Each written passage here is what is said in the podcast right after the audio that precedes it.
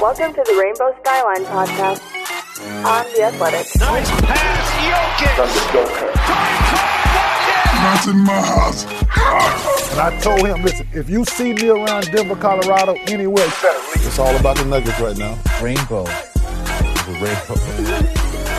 Hello and welcome to this week's episode of the Rainbow Skyline podcast. I'm your host, Dave DeFore, joined as I am every week by my co-host, Kendra Andrews. Hi, Kendra. We've only been doing the little uh, post-game briefs. We we didn't do a show together last week. Uh, anything happening with the Nuggets or what?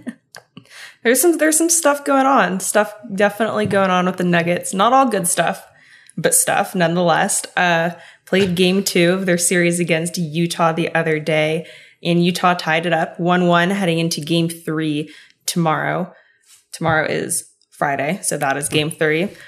But it, there's there's a lot to talk about with how the Nuggets have been doing so far. I personally don't think we've seen the best out of either team yet when it comes to this playoff series. So I think these games, you know, the first one was really close, but there's potential for them to be even closer when both teams fully show up.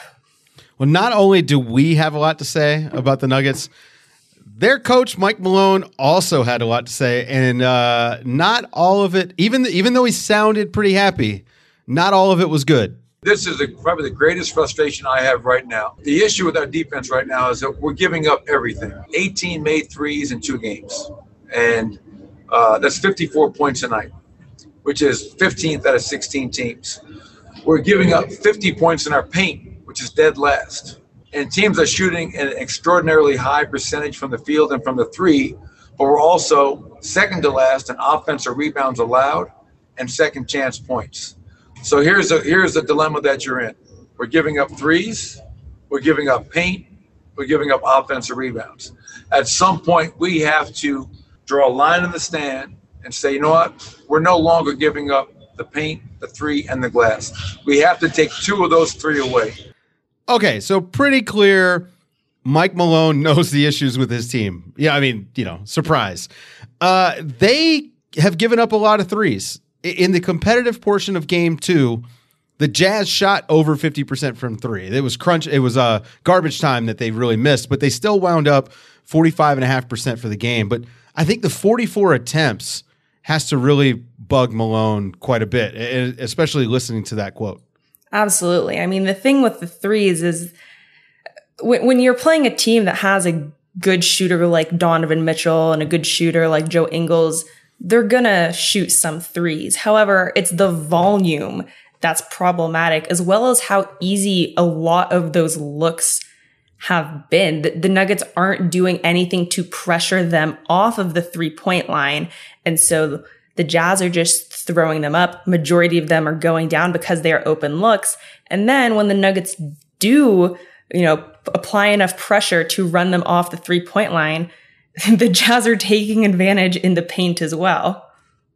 Well, especially it is glaring when you look at the difference between the Nuggets three point attempts in game one to game two. The Nuggets really killed the Jazz and won the game because they were 22 of 41 from three. They were walking into wide open threes and they were hitting them. But the 41 threes was a real issue for Utah. And you could see they keyed in on that.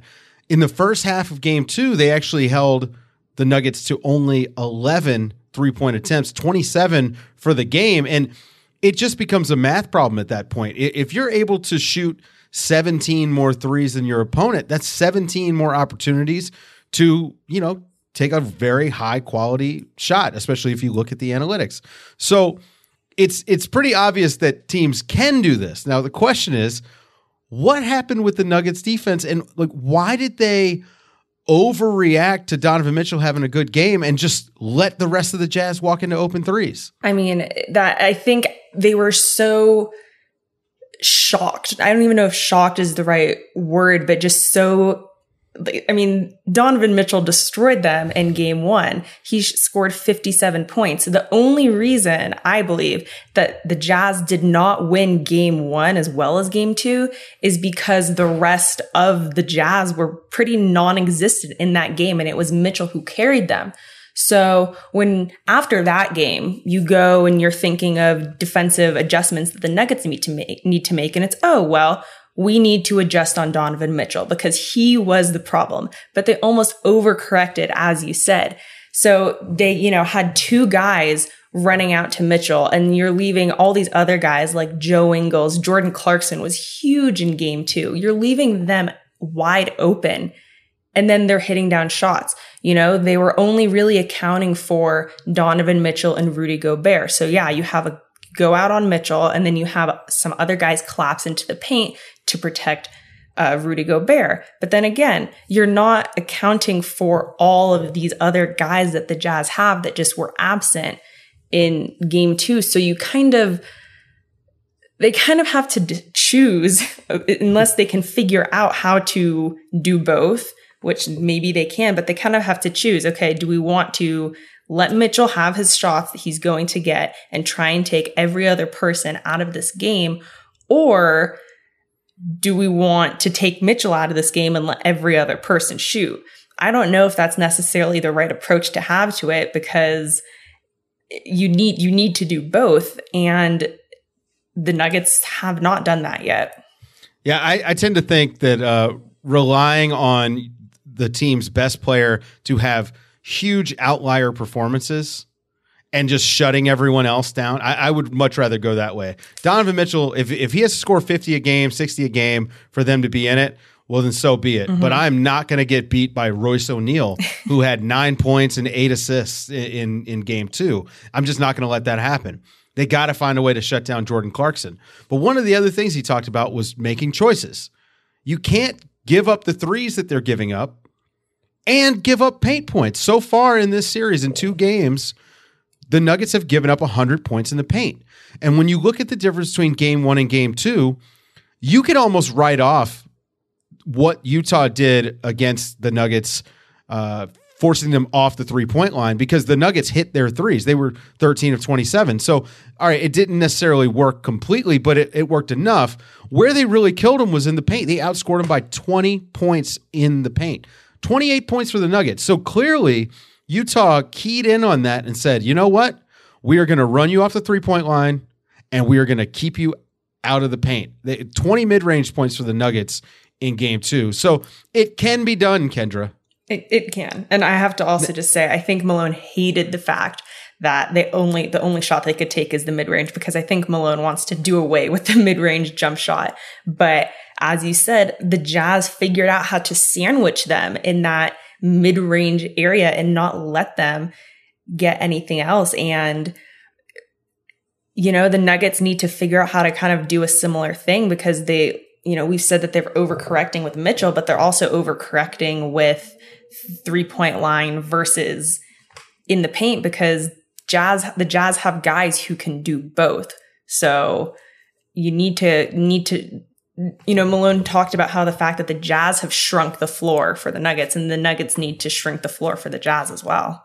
Yeah, absolutely. Uh, one of the side effects of the Jazz defensive adjustments was Jokic was aggressive from this from the get go, which is out of character for him. I mean, there I, I can count on, you know, probably off the top of my head like ten times this season where he might have attempted one shot in the first half. Mm-hmm. Now, don't don't don't fact check me on that, please. This is anecdotal, but it's just out of character to see him hit double digits in shots in the first half of a game. He normally likes to have that third quarter, fourth quarter run. You know, it's almost like he's just rope a doping you the entire time.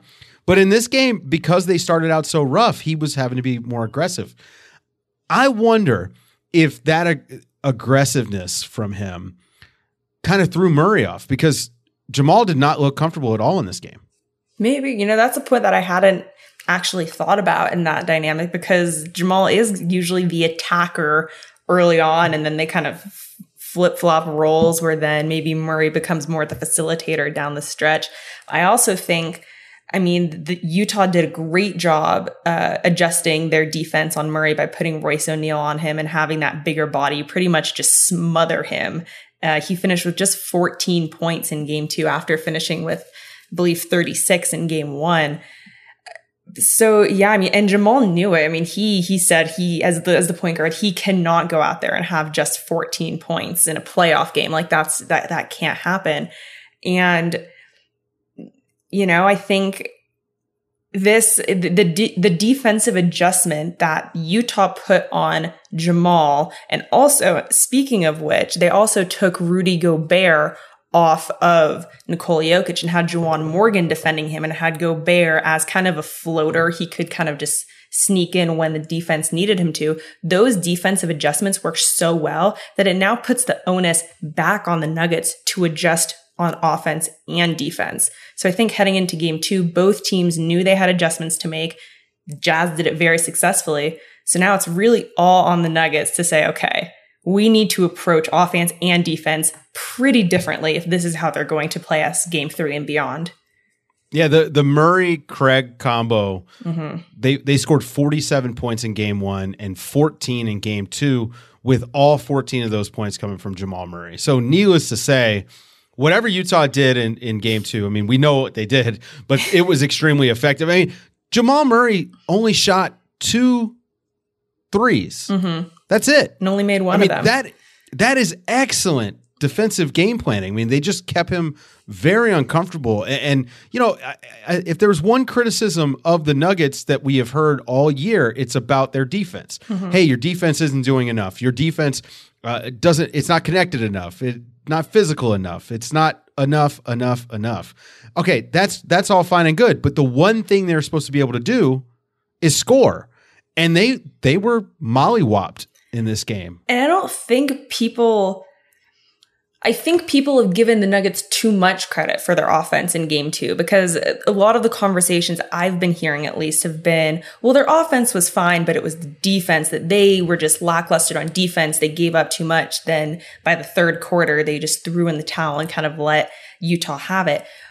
But Utah's defense was as good as the Nuggets was bad, if that makes any sense. Sure. like mm-hmm.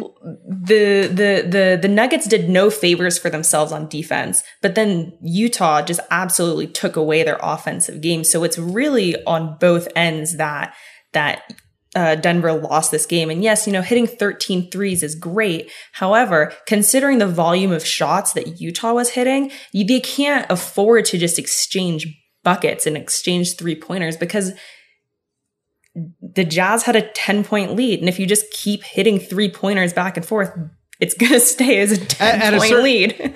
at a certain point in the playoffs, especially, you've just got to get stops. Right. right. The, the teams that win playoff series can get a stop when they need it. And it just felt like every time the Jazz started to go on a run, it was inevitable. The Nuggets could do nothing to stop them. And the two, the two big, there were two really big runs in this game to close out periods. At the end of the second quarter, I think it was like the last six minutes, the Jazz went on a 22 to 6 run. And then in the last minute and 50 seconds, it was a 9 0 run to put them up 13 at the half. And then you get into the third quarter, and the third quarter is when Mitchell went off and the game really ran away from the Nuggets. They put together, you know, a 21 point run. And again, and that was the the Nuggets were within 12. They could have gotten back into it. And then they just had absolutely no answers. And that's when the game just ended. There was no shot at them. But those were those were moments like they could have they could have stayed in it and they could have been in this game and at least made it competitive towards the end. But Utah just took it to them and they could not do anything about it. Sure, the regular season is fun and all, but only one thing can compare to the excitement of the basketball playoffs, and that's having skin in the game with DraftKings Sportsbook, America's top rated sportsbook app. Basketball has made its way through the regular season. Now it's time to crown a champion, and DraftKings Sportsbook is putting you in the center of the action. To celebrate basketball's first round of the playoffs, DraftKings Sportsbook is giving you an amazing free bet offer. For every day that you bet at least $20 on basketball, DraftKings Sportsbook will give you a $10 free bet. Head to the app right now and check out all that they have to offer, including player props, quarter by quarter betting, and so much more. Plus, don't forget about the hockey playoffs.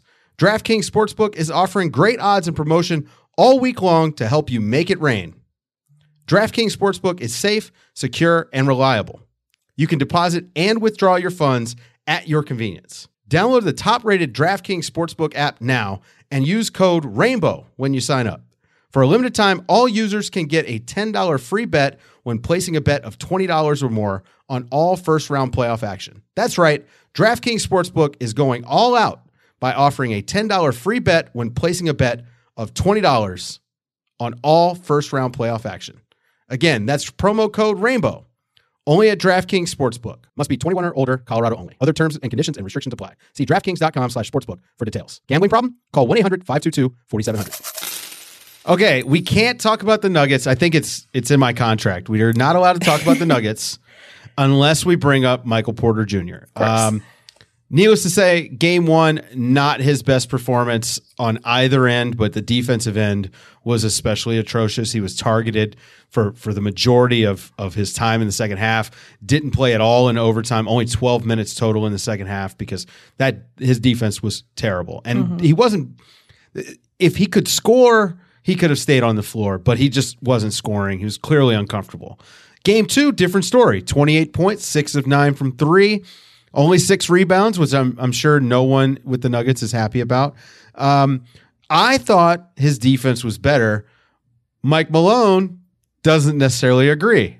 Obviously, he scored 28 points, so, so I thought, you know, offensively, uh, he did some good things. He made shots when the game was getting away from us to keep it fairly respectable. But I'll be honest, I don't think any of us played well yesterday. Uh, but those are all. I mean, I, I remind myself, and I think everybody else has to remember. You know, Michael's in his first year of playing after taking two years off. So um, offensively, he was good, but defensively, Michael as well as everybody else has to be better. Uh, there was way too much confusion and pick and rolls between Michael and Torrey, where we gave up probably 12 to 15 points on communication breakdowns. So, all right, I I think that they're being a little bit rough on him. He was he was able to tread water enough that they couldn't just target him. Now, with that being said, Utah was just throwing everything in the hoop. I mean, eh, they they were it was like they were shooting into the ocean. So so maybe it's hard to judge, but I do think he held up just a little bit better than he did, and and in particular, I thought mentally he held up better. He didn't look as frustrated. His head wasn't down. And he was scoring, which, you know, Michael Porter Jr., that's the one thing you need out of him Right. for sure. He has got to put points on the board. I think, and I think that was the difference maker, at least for his probably his mindset um, in in game two. Is well, at least I'm doing something. At least I'm scoring. You know, I don't think, you know, well, he he needs to get to the place where he plays amazing defense, as Michael Malone alluded to. But in the time being, he knows that he needs to put up shots because that is his job, and he needs to grab rebounds, which is also his job, which he did okay, but you know, and I think that was why he he his head wasn't down. But I mean, post game he he was asked about you know the 28 points, getting more comfortable out there, and he said, "Yeah, but I mean, I'm still really disappointed in the way I played."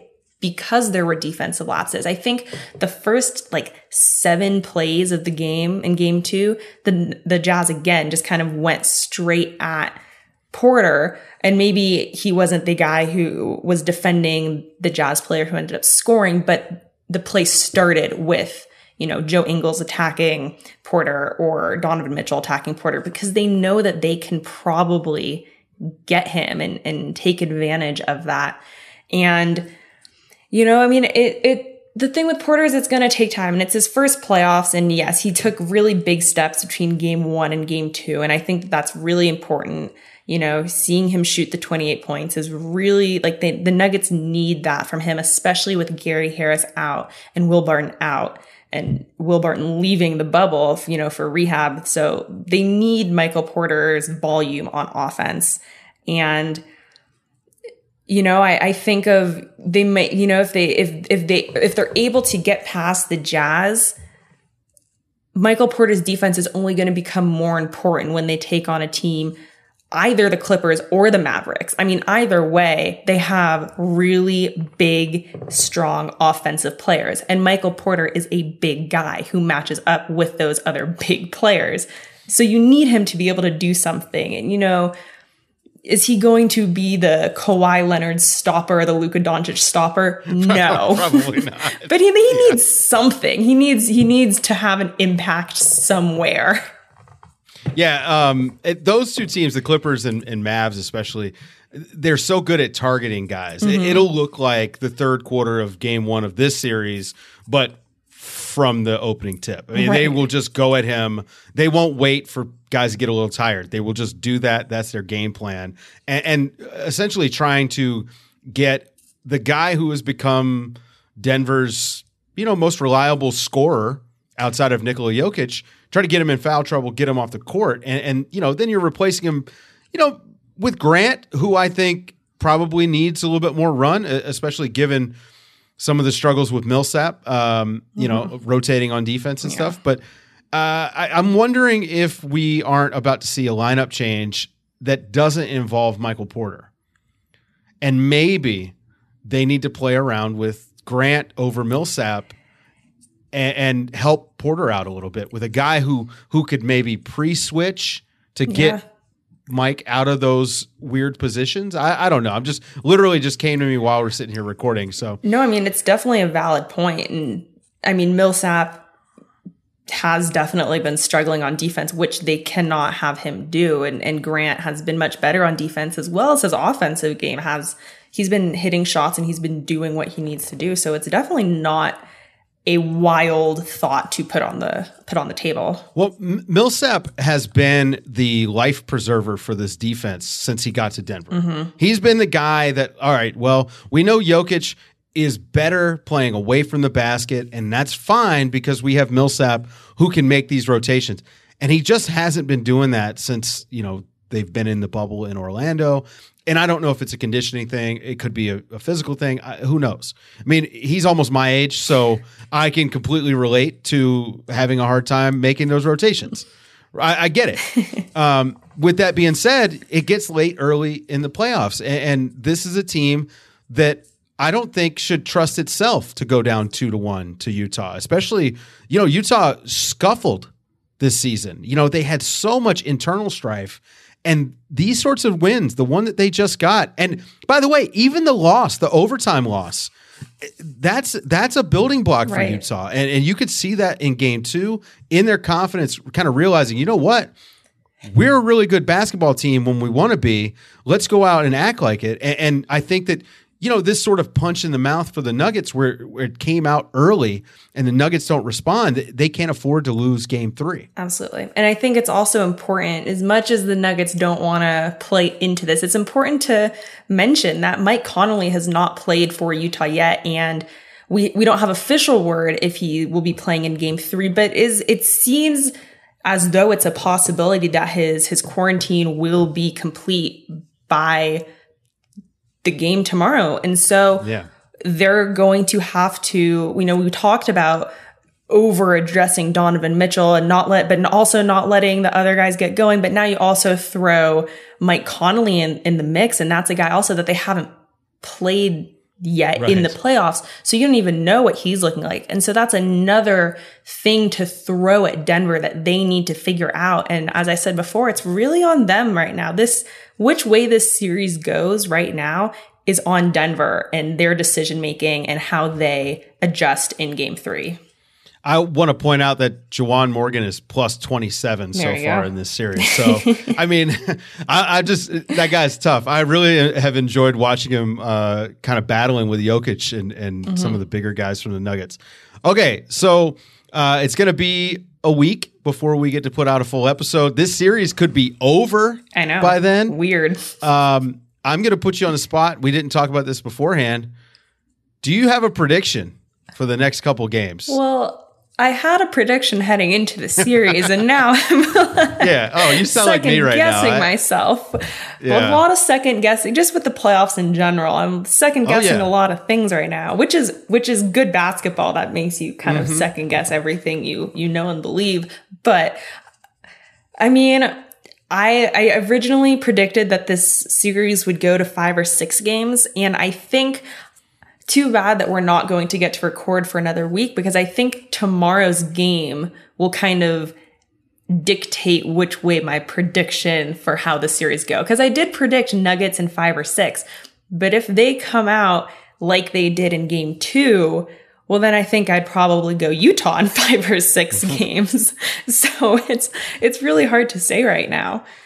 You know, I, there's been a lot of talk as, and coming into the bubble, I was one of these people that said, this might feel a lot like an AAU tournament or a college basketball tournament, like end of the year, where a team could get hot or a player could get hot. And right now, Donovan Mitchell is just scorching hot and potentially go on a run. And, and, you know, Utah has so many things going for them. And maybe, and I was guilty of this myself, as anyone who listens to any of my various podcasts will tell you. Uh, I did not respect the Jazz enough clearly. Uh, they have been a better basketball team that they just didn't play like it, and now they finally started to do it. Um, I'd be a little bit nervous if I, if I was Denver, and I think this series is going to wind up going six or seven. Yeah. and I can't tell you who's going to No. win, but it is fantastic basketball. and It is a lot of fun, a lot of fun to watch, and uh, I look forward to seeing how it plays out. Me too. Yeah, it's going to be great. Uh, that's going to do it for this week, folks. Uh, don't forget to follow this show on the Athletic app if you're a subscriber. And if you're not, we've got a 40% off deal. Go to theathletic.com slash playoff 40 off to save 40% off a year subscription to The Athletic. For Kendra, I'm Dave, and we'll talk to you next week.